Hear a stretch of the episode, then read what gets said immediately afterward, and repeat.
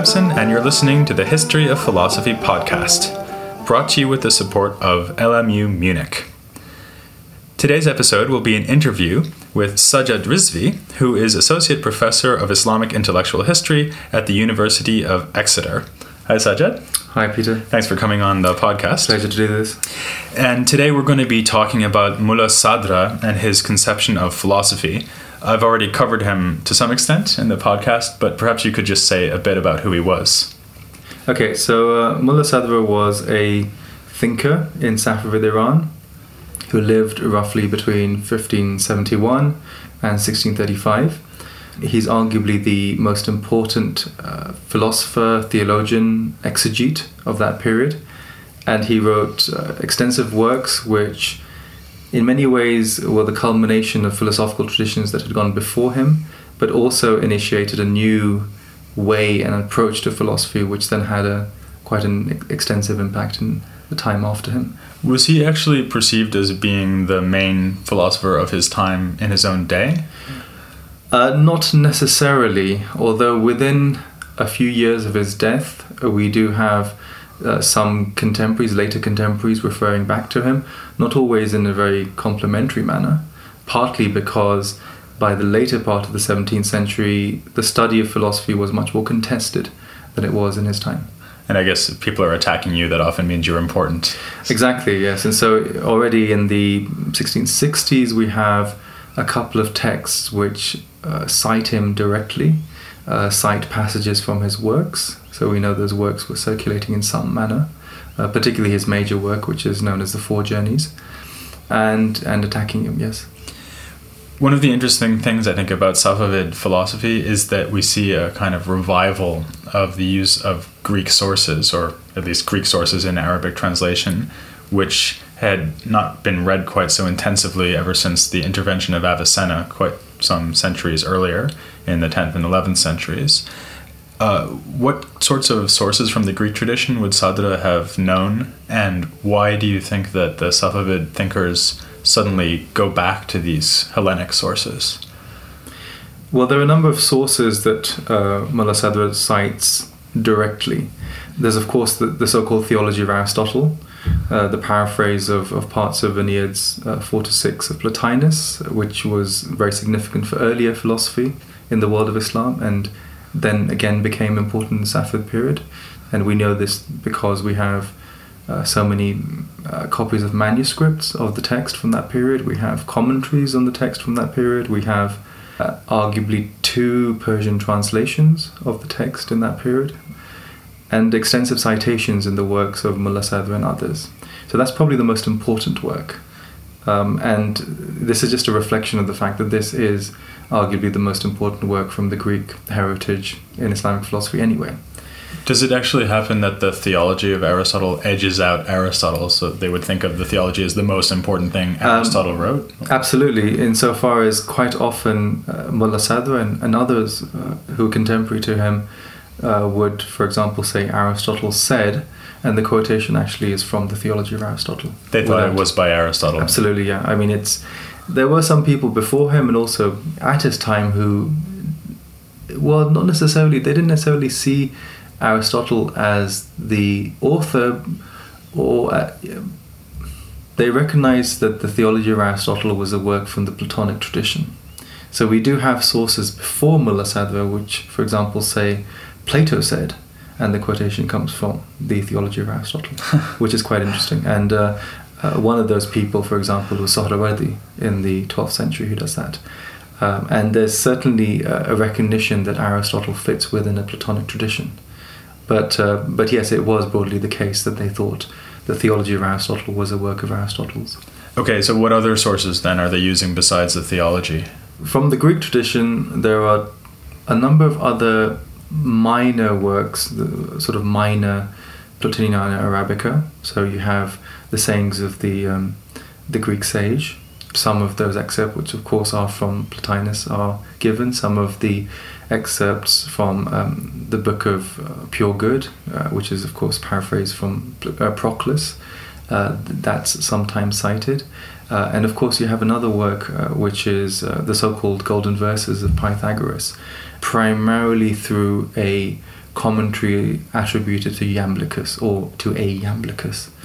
Um, and uh, we know this text was quite important in the period, and if you look at the, the modern edition of that text, um, it's primarily based on Safavid manuscripts. These other works are important because it gives you an idea of the sort of taste that Safavid thinkers had in the Greek tradition. This was very much a taste for um, late Neoplatonism. So it's really almost as if we're back to the third, fourth, fifth century AD here in the 16th, 17th century in Iran. Um, absolutely. I think it's a very uh, conscious effort at going back to the earliest tradition, going back to understanding what the heritage was, because there's a sense in which what Mullah Sadra and the thinkers in his time are doing is that they are trying to rethink or to see where philosophy culminates, where does the conception of philosophy culminate, and that requires them, in a sense, to go back to the beginning. Presumably, though, they're not only drawing on these Neoplatonic sources that originally came from Greek, they're also drawing on the previous Islamic tradition. And I suppose maybe the most important source for Sadra would be Ibn Arabi. Is that right? Um, yes, but there are also others. Um, so, in terms of a lot of the ideas that Sadra has, which indicate a monist tendency, um, and a lot of his ideas about the nature of the soul, uh, certainly uh, Ibn Arabi and the school of Ibn Arabi, so the commentators on Ibn Arabi, such as Qaisari, uh, are very important. Then, of course, there are uh, the works from the peripatetic tradition or the Avicennan tradition itself. And there, what is quite interesting is that uh, he cites extensively Fakhruddin al-Razi through the Eastern um, discussions and he cites that text as a exemplar of what the peripatetic tradition says on all sorts of issues. Um, and we already know from some recent studies of how important Razi was for the conceptualization of philosophy in the later period. Incidentally, I think it's maybe worth sort of emphasizing what you just said implicitly, which is that they call Avicennan philosophy peripatetic philosophy. So, in other words, they think Aristotelian philosophy and Avicennan philosophy are the same thing. Yes, I, I think that's very clear and that's very explicit, in fact. Um, so, they definitely see Avicenna as modifying and taking forward the peripatetic project, and then that's expressed through, of course, his own works, um, such as The Cure. Um, but also uh, the works of uh, his direct disciple, Bahmanyar, um, and then, of course, the work of Razi, uh, the early Razi, perhaps. It's quite ironic, isn't it? Because they think Aristotle is Plotinus, and then they think Avicenna is Aristotle. Uh, yes, um, but actually, what's interesting is that Sadra makes a distinction. So there are at least a couple of passages in his major work, The Four Journeys, where he actually says Aristotle is superior to Avicenna, because the Aristotle that he's thinking of is one which is mystically inclined, i.e., Plotinus. And he says that one of the problems with Avicenna is that because he didn't have that sort of mystical taste, he was a lesser thinker than right. Aristotle. All of this is quite reminiscent in a way of Ghazali, because when Ghazali wrote his famous Incoherence of the Philosophers, he speaks fairly indiscriminately of the philosophers and attacks the philosophers, but by that he basically means Avicenna. And one of the things he does is to identify three areas in which the philosophers fell into unbelief. One is the eternity of the world, which they endorse wrongly. Another is God's knowledge of particulars, which they wrongly deny. And the third is the resurrection of the body, which they again deny. And Sadra, because he, in a sense, wants to champion philosophy, he's actually got a stake in defending philosophy against these three charges. But I guess that his goal would be to show that philosophical arguments can be given to defend the correct view on each case. So the non eternity of the world, the fact that God does no particulars, and the fact that the body is resurrected. Is that roughly right? I think it is. In fact, um, it would be fair to say that a lot of later Islamic philosophy, um, basically after the 14th, 15th century in particular, is concerned with trying to respond to these theological attacks. And that's partly because uh, what happens to the course of philosophy and theology in the medieval period. So, to a large extent, uh, a number of philosophical ideas are then incorporated into theology. but that also leads to theology, by which I mean Kalam, the Kalam tradition, actually becomes far more soph- uh, sophisticated but also more important in the study um, that you have in seminaries. So, because of that, there is this need for those who are primarily interested in philosophy, by which they were talking about hikmah and not falsafa, not Greek inspired philosophy in the early period, they felt the need to respond to these theological accusations and felt that they could make a case for why it was that philosophy was still the supreme science and that philosophy was still the best place to articulate theological arguments.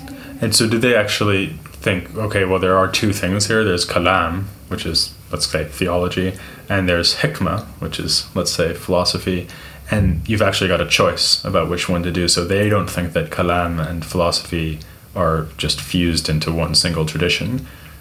I think I think there was a sense in which Kalam and, and philosophy, generally understood, is fusing insofar as the Kalam texts were incorporating uh, philosophical sections, particularly the, the, the preliminary sections in the texts, which talked about the nature of existence and and knowledge.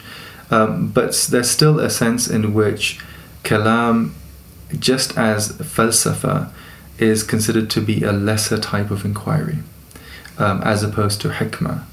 Um, and there are reasons related to method, there are reasons related to the scope of the science and so forth, which mean that they want to champion hikmah over these. And they want to, in a sense, uh, uh, take away from the claims that some of the uh, Kalam thinkers were making for the significance of their particular discipline. So I think that is definitely happening in that period. So it's really about reorienting notions around the hierarchy of the sciences, the classification of the sciences, which is going on in the period, and that ultimately involves, in a way very similar to Avicenna, a complete sort of eclipse of Kalam. Right. Okay. So let's look at some of these uh, challenges that came from Kalam and in particular Ghazali to the philosophical tradition, and start with the eternity of the world.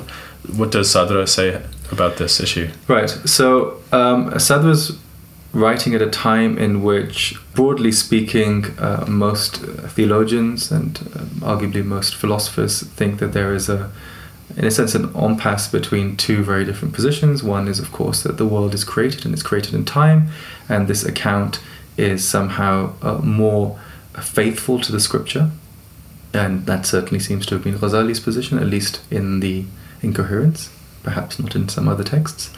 And uh, the other position, of course, is that no, uh, the cosmos is a natural and logical progression from an emanation from a superabundantly good one, uh, which is a source of everything. And that basically means that there cannot be any role for uh, divine volition, divine choice, divine creation, as we would normally understand that. Sadra wants to, in a sense, have it both ways. He wants to have um, a cosmos which always has been and which is a product, almost a natural product of um, the existence of the divine one, but also one in which there are there's a space for the divine to constantly intervene in the universe into the cosmos uh, in a process of, of continual or continual or renewed creation, as the term goes. And this concept of renewed creation partly goes back to Ibn Arabi, in fact. Uh, the term in Arabic is khalq jadid, which you find in Ibn Arabi. And he does it through this conception that he has that um, substances, which are the basic, in a sense, building blocks of, of uh, ontology of the cosmos, um, are constantly in process of motion and they're in constant process of becoming and at every level of becoming there is a direct connection between them and uh, divine divine causality. So it's god which facilitates the, the becoming of each of these substances. So every substance beginning from the most basic material things such as rocks all the way through to the most intelligent humans and beyond are in this process of a path towards the divine and in the process of becoming perfected. And at each stage of that becoming perfect, it is God who actively is facilitating this. So the thought then would be that you've got this, I guess, endless process, so a process that's been going on forever, Yes. but there's no stability or fixity to it because everything's constantly being called back towards God or moving towards God. Sure. And so there's a sense in which things aren't eternal because they're subject to change and in fact some kind of radical change, right? Yeah. Changing in their very being as Yes. they move back towards God. But on the other hand, it doesn't matter so much how long this has been happening. So the key, the key thing is not that there was a time at which everything started to exist. The key thing is that everything is in a kind of flux as it moves towards God. Absolutely. It's the whole idea that there is fundamentally a singular reality or singular existence, but also in a dynamic process. And that dynamic process has always been. It has always been in this process of unfolding. Now, of course, one of the reasons why this is quite radical is because if one goes back to Avicenna and, and of course other thinkers before him, uh, they would think that the idea of motion as substance is a bit odd. and certainly they they ex- explicitly deny it. Um, so, you know, classically, um, motion only exists within four of the categories, four of the accidental categories. If you go back to Aristotelian category theory, um, and this is something that Sadra is denying, partly because of the way in which he's conceiving of the uh, the totality of existence as unity. So for him, fundamentally, um, the reason why substantial motion is important is because of Sadra's views on the nature of existence. That existence is the primary uh, thing, in a sense, ontologically. It's what binds everything together. It's what defines the continuity of what is in existence and in, in reality. So what that basically means then is that for change to happen in a particular category or an accident, it can't really be the case that it can happen on its own because accidents really don't have any existence on their own. Accidents can only exist within substances. And substances And- themselves are changing. the Exactly. time, So that's right? why substances themselves have to also change. Right. It's not just the category of quantity or quality that is changing, but it's changing because the very substances. And the classic example, of course, that he uses, which is a very old one, is how does the human develop from the embryo to the old man? And his argument is this is not just about accidental accidental changes at different stages of life, the form in which uh, that human is presented, but rather because the very substance of that human is changing. Okay, let's move on to the second topic then, that, which was God's knowledge of particulars. And roughly the problem here was always Aristotle thinks that when you know something, it's because you have a grasp of some kind of universal truth. And since God is supposed to know everything, he should also have grasp of universal truth. But for example, he doesn't have sensation like a visual faculty, which is what we use to grasp the particulars that fall under those universals. So the suspicion that you find in people like Avicenna is that God only knows universals. And then the puzzle is whether you can also find a way for him to know particulars as well. So could he know Sajjad as well as knowing the universal man? What does Sadra Right. have to say about this? Um, I think there are two ways that Sadra tries to deal with it. One is to go back to this whole issue of well, what do we mean by perception, and even uh, sense perception. So ultimately, when he's talking about sense perception, he's not talking about the physical senses perceiving or grasping something from an extramental object but rather he sees the perception, including the senses, as directly related to the functions of the rational soul itself. So it's ultimately the rational soul which is seeing, tasting, feeling, um, hearing, and so forth.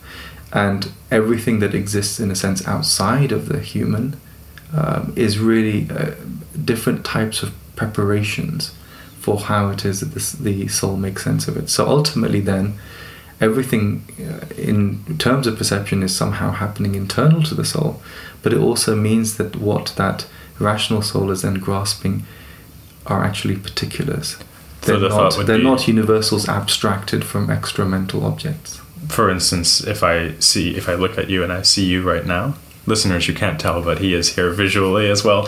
So I look at you and I get an image of you in my eye, my physical eye, but that's not seeing. He would say that what's the seeing is the particular you being present to my rational soul in an act of genuine sight.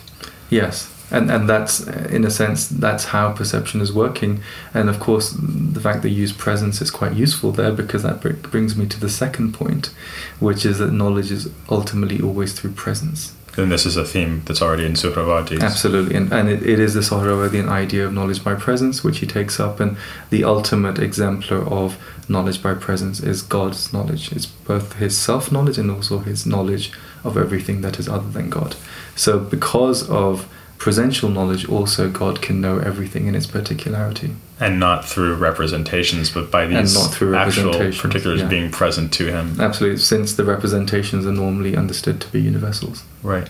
Uh, What's the relationship between his grasping them in that way? I mean, if, if I'm present to God right now by God knowing me, but I'm also an existent which is in flux and constantly changing by moving towards God, are those somehow the same thing? Or is it like I'm trying to get to the version of myself that God's perceiving all the time? Or how do those two things come I together? I think it could partly also be the fact that, in a sense, that's why it's important for God to perceive the particular because that particular is constantly changing. So, if he was only to grasp the universal, then you'd have to start asking the question of, well, what are the features of that universal which would somehow be fixed in time? And that becomes trickier because he wants the content of that universal to be rather empty.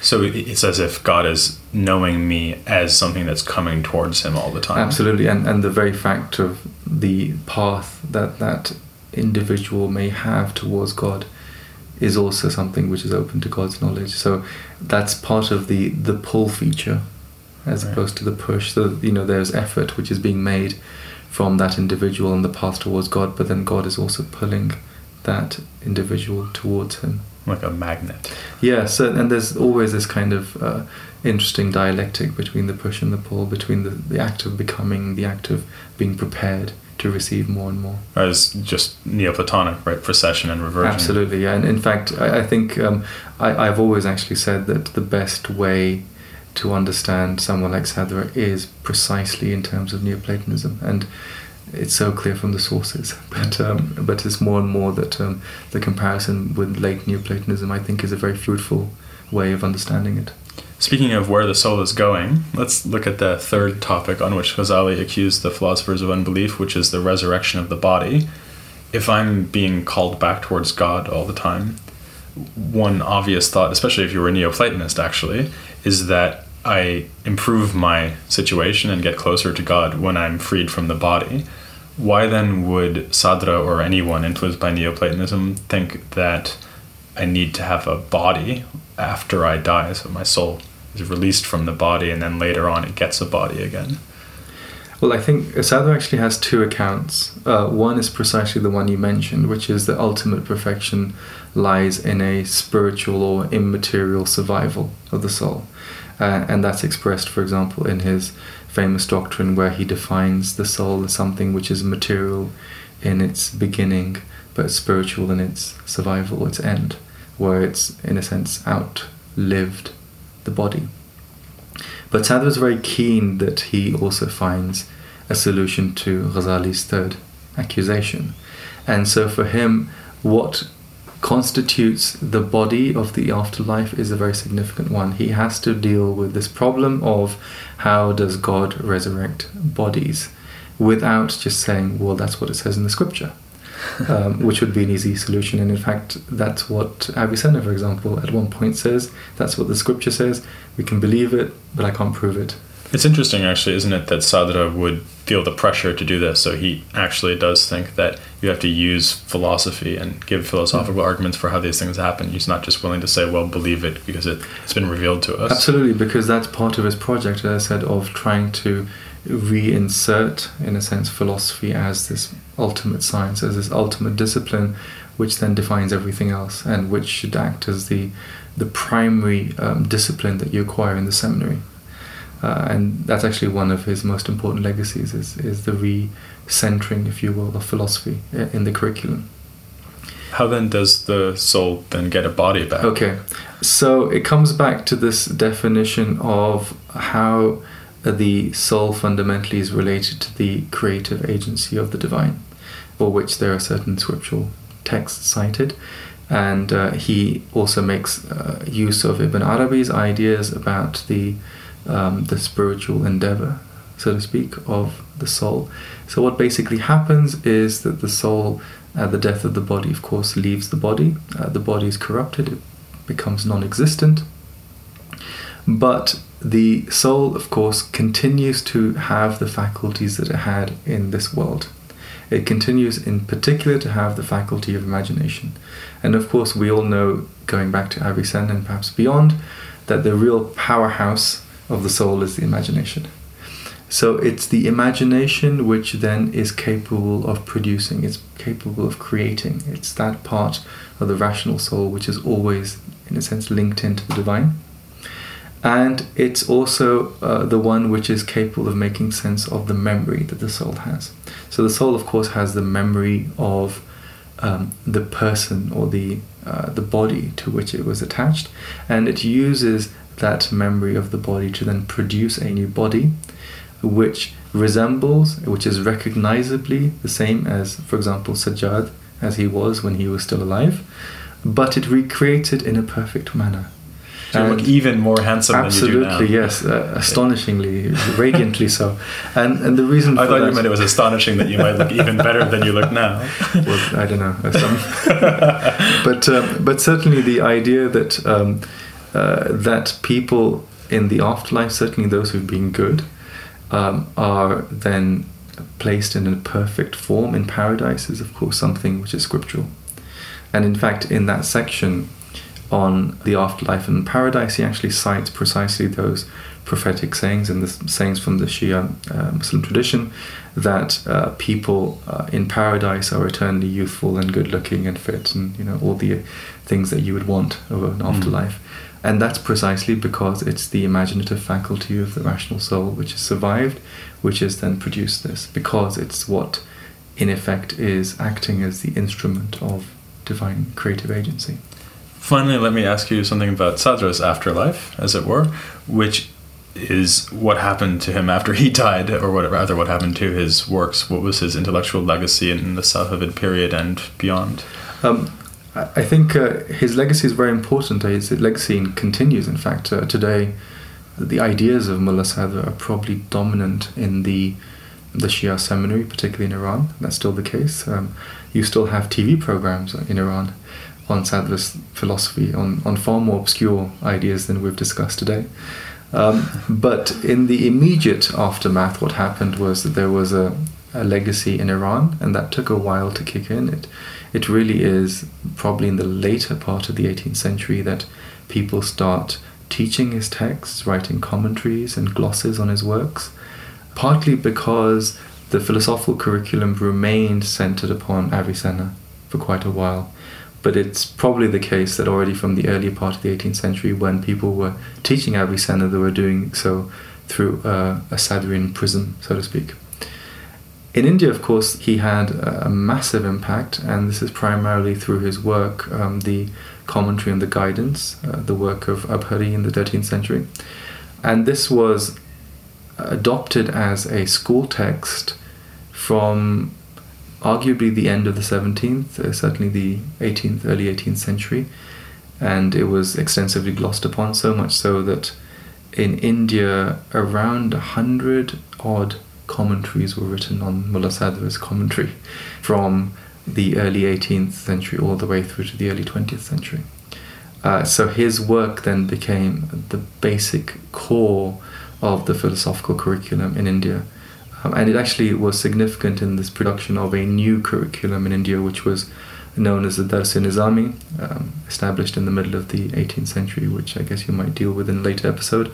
And the significant thing about the Dars Nizami was its significant championing of philosophy as the ultimate science of the seminary and privileging the rational sciences over the scriptural ones. It's interesting, isn't it, that just as Avicenna had pushed Aristotle out as the main philosopher to whom everyone responds, now we have Sadra, at least in these realms, pushing Avicenna out and becoming the main philosopher. Yes, and so far as really in the later period, um, both in Iran and India, uh, when they really are talking about philosophy or the philosopher, increasingly the default understanding is Mulla. Right. Well, it is in fact exactly these later developments that I'll be starting to look at next time. For now, I'll thank Sajjad Rizvi very much for coming on. Thank you for having me. And please join me next time for Philosophy in India, here on the history of philosophy without any gaps.